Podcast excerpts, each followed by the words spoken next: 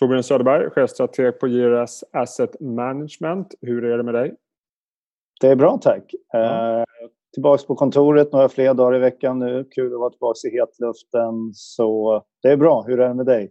Jo då, jag ska inte klaga. Eh, jag har det ganska bra faktiskt. Eh, du, eh, jag tänkte vi skulle prata lite grann om din senaste strategirapport och vi börjar med det härliga citatet ni har på första sidan där ni citerar mitt gamla favoritband Ebba Grön och det handlar om staten och kapitalet. Varför är den lika aktuell nu som då? Nej, men sida vid sida. Och, ehm, nej, men staten och kapitalet sitter i samma båt i och med att det tryck som kom på företagen eh, när de behövde stöd eh, för permitteringen när ekonomierna stängdes ner och eh, i utbyte fick hålla, in, hålla inne med utdelningar och återköp. Någonting som eh, borde ha kanske påverkat aktiekurserna mer än vad det har gjort. Men man sitter i det här tillsammans och man får hjälpas åt att försöka nu återgå till det normala. Och eh, jag tänkte att vi som sagt skulle fokusera lite grann på din senaste rapport och eh, på er radar så har ni fem punkter. Det är givetvis coronaviruset, det är kreditmarknaden, dollar, recession och vinsterna. Vi kan börja lite grann med coronaviruset och hur det påverkar börsrörelsen framförallt. Ja, nej men det kan man se rätt så tydligt att i takt med att smittospridningen har minskat så har börskurserna ökat land för land, region för region. Kina var snabbast Ehm, att få ner smittspridningen och där vände börserna upp först och gick inte ner lika mycket initialt. Och det här har fortsatt. Ehm, och man kan ju märka vissa dagsrörelser har varit helt enorma som när Moderna eh, kom med eh, att de hade kunnat göra framsteg inom det här vaccinet eh, så steg börserna med 6% på ett dygn.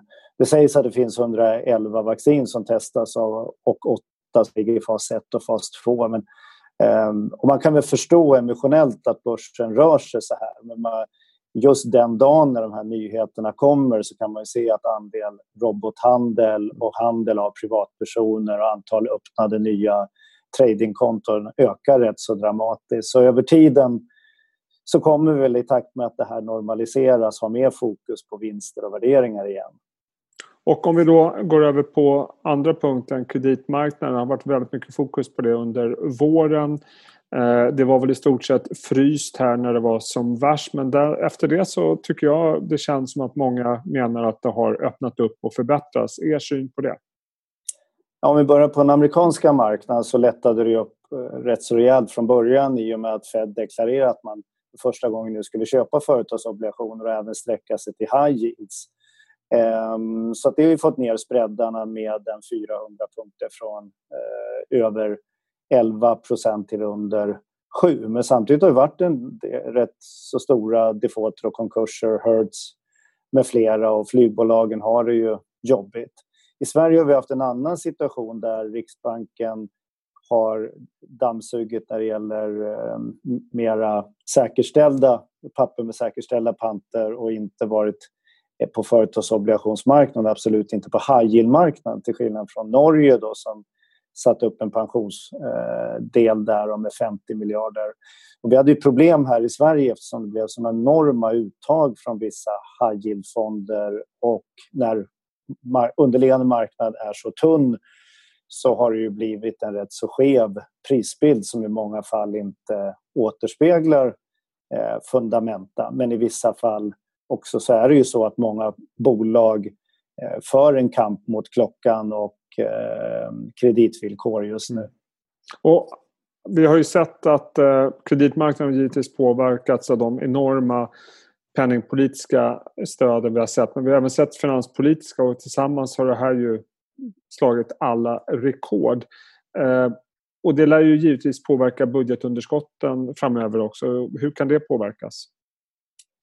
Eh, ja, ehm, hittills går det ju bra att finansiera det här eftersom eh, centralbankerna ligger och köper upp eh, det mesta av statspapper och till nollräntor så effekterna kortsiktigt blir kanske mestadels att det blir en penningmängdsökning.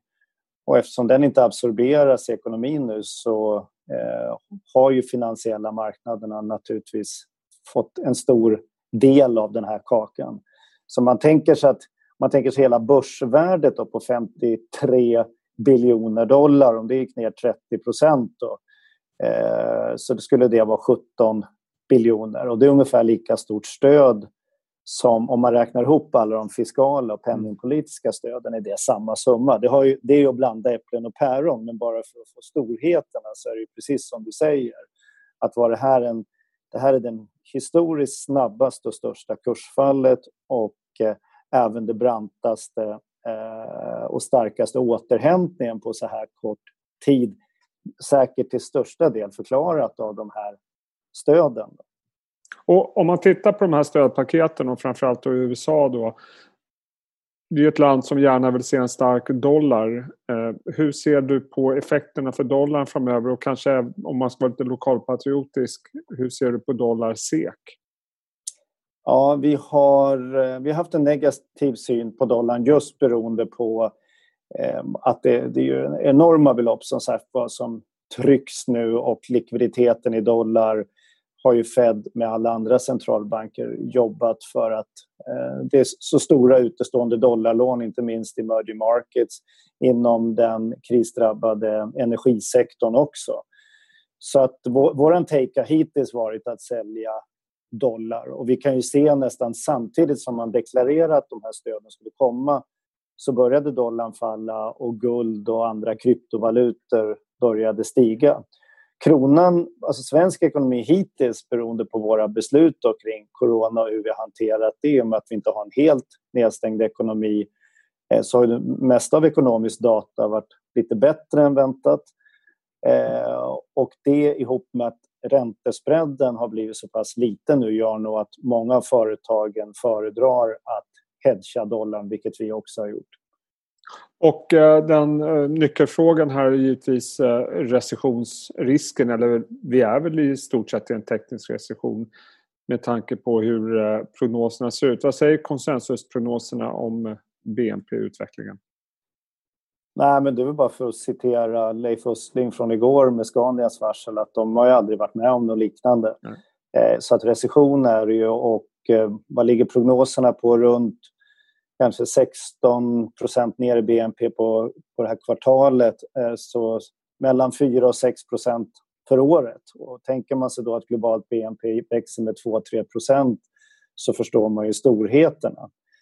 Eh, så det är en väldigt speciell situation. Det finns ju egentligen det finns ju ingen referensram till det här historiskt och eh, det är svårt för företagen att planera investeringar för vi vet att eh, och vi ser att delstater i USA, vi ser att länder öppnar upp men vi vet ju ingenting om hur blir konsumtionsmönstret och hur snabbt får man alla förädlingskedjor att börja fungera igen. Samtidigt det finns lite positiva vårtecken. Vi ser att eh, flera åker till flygplatsen i USA, tunnelbana, lite flera människor. Vi ser att bokningen av bord eh, ökar. Jag tror i Tyskland är vi tillbaka nästan på den nivån det var innan pandemin.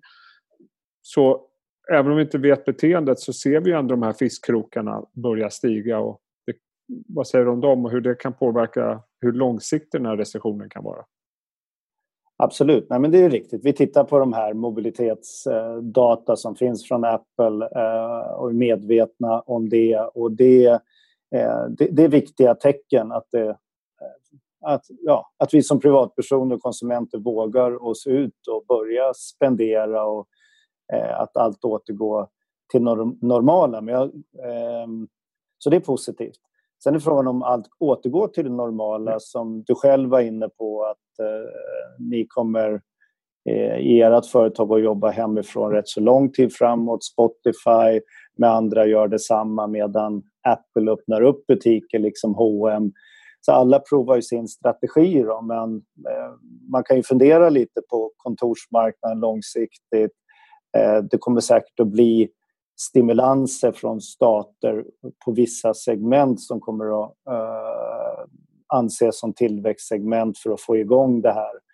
Ehm, så det finns absolut positiva tecken. Det mest positiva var ju att centralbankerna och regeringarna ändå var hyfsat snabba. Centralbankerna får man väl säga var väldigt snabba och det hjälpte ju till att bromsa upp fallet.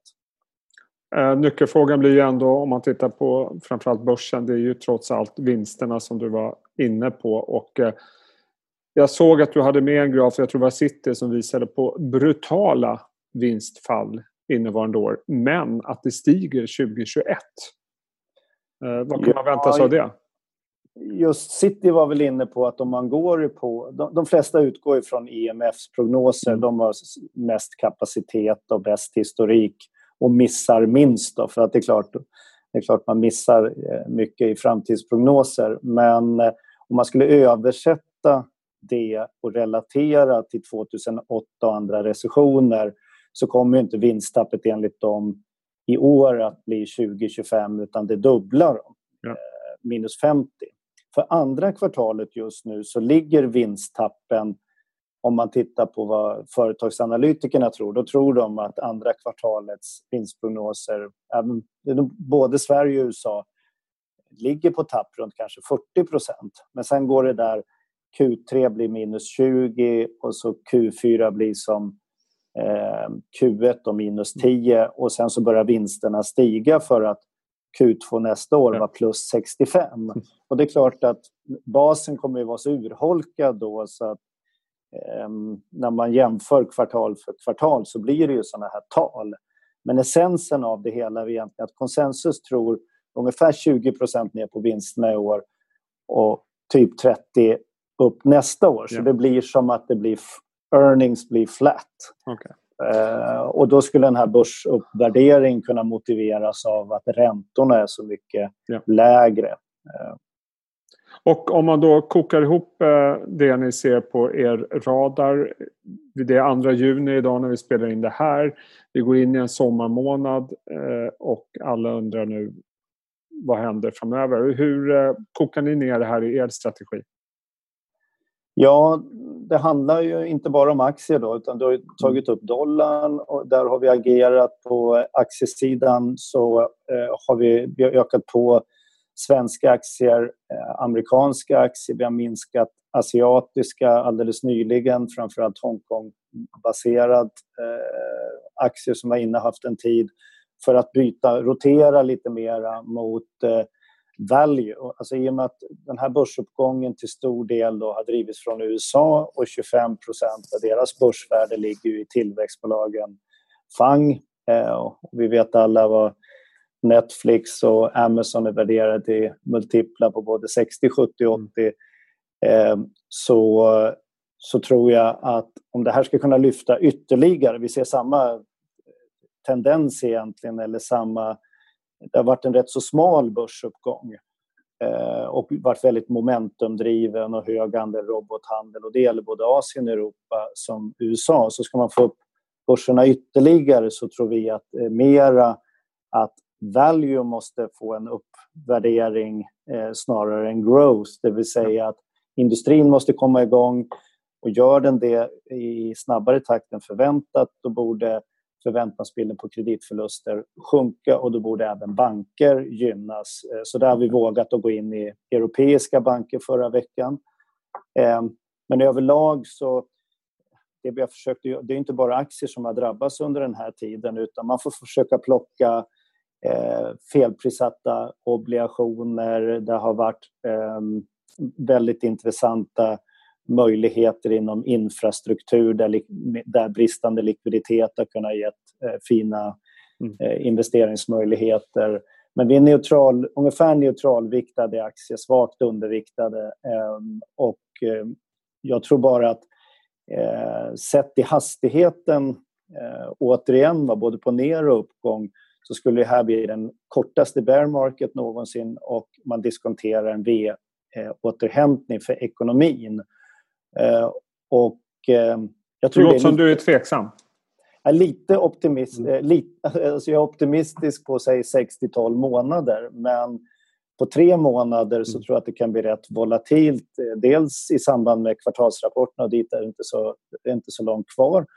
Och jag tror att det är väldigt höga förväntningar på att det inte blir eh, andra våg av viruset som jag i och för sig inte tror skulle innebära nedstängningar. Men jag tror att eh, jag tror börsen kan vara rätt känslig för att man märker att inte blir det hack i återhämtningskurvan så borde man av ekonomiska skäl kanske ta hem lite vinster.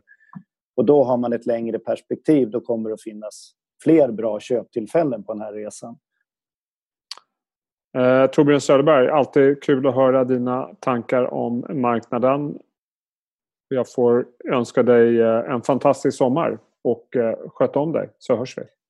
Tack för att jag fick vara med och önskar dig detsamma.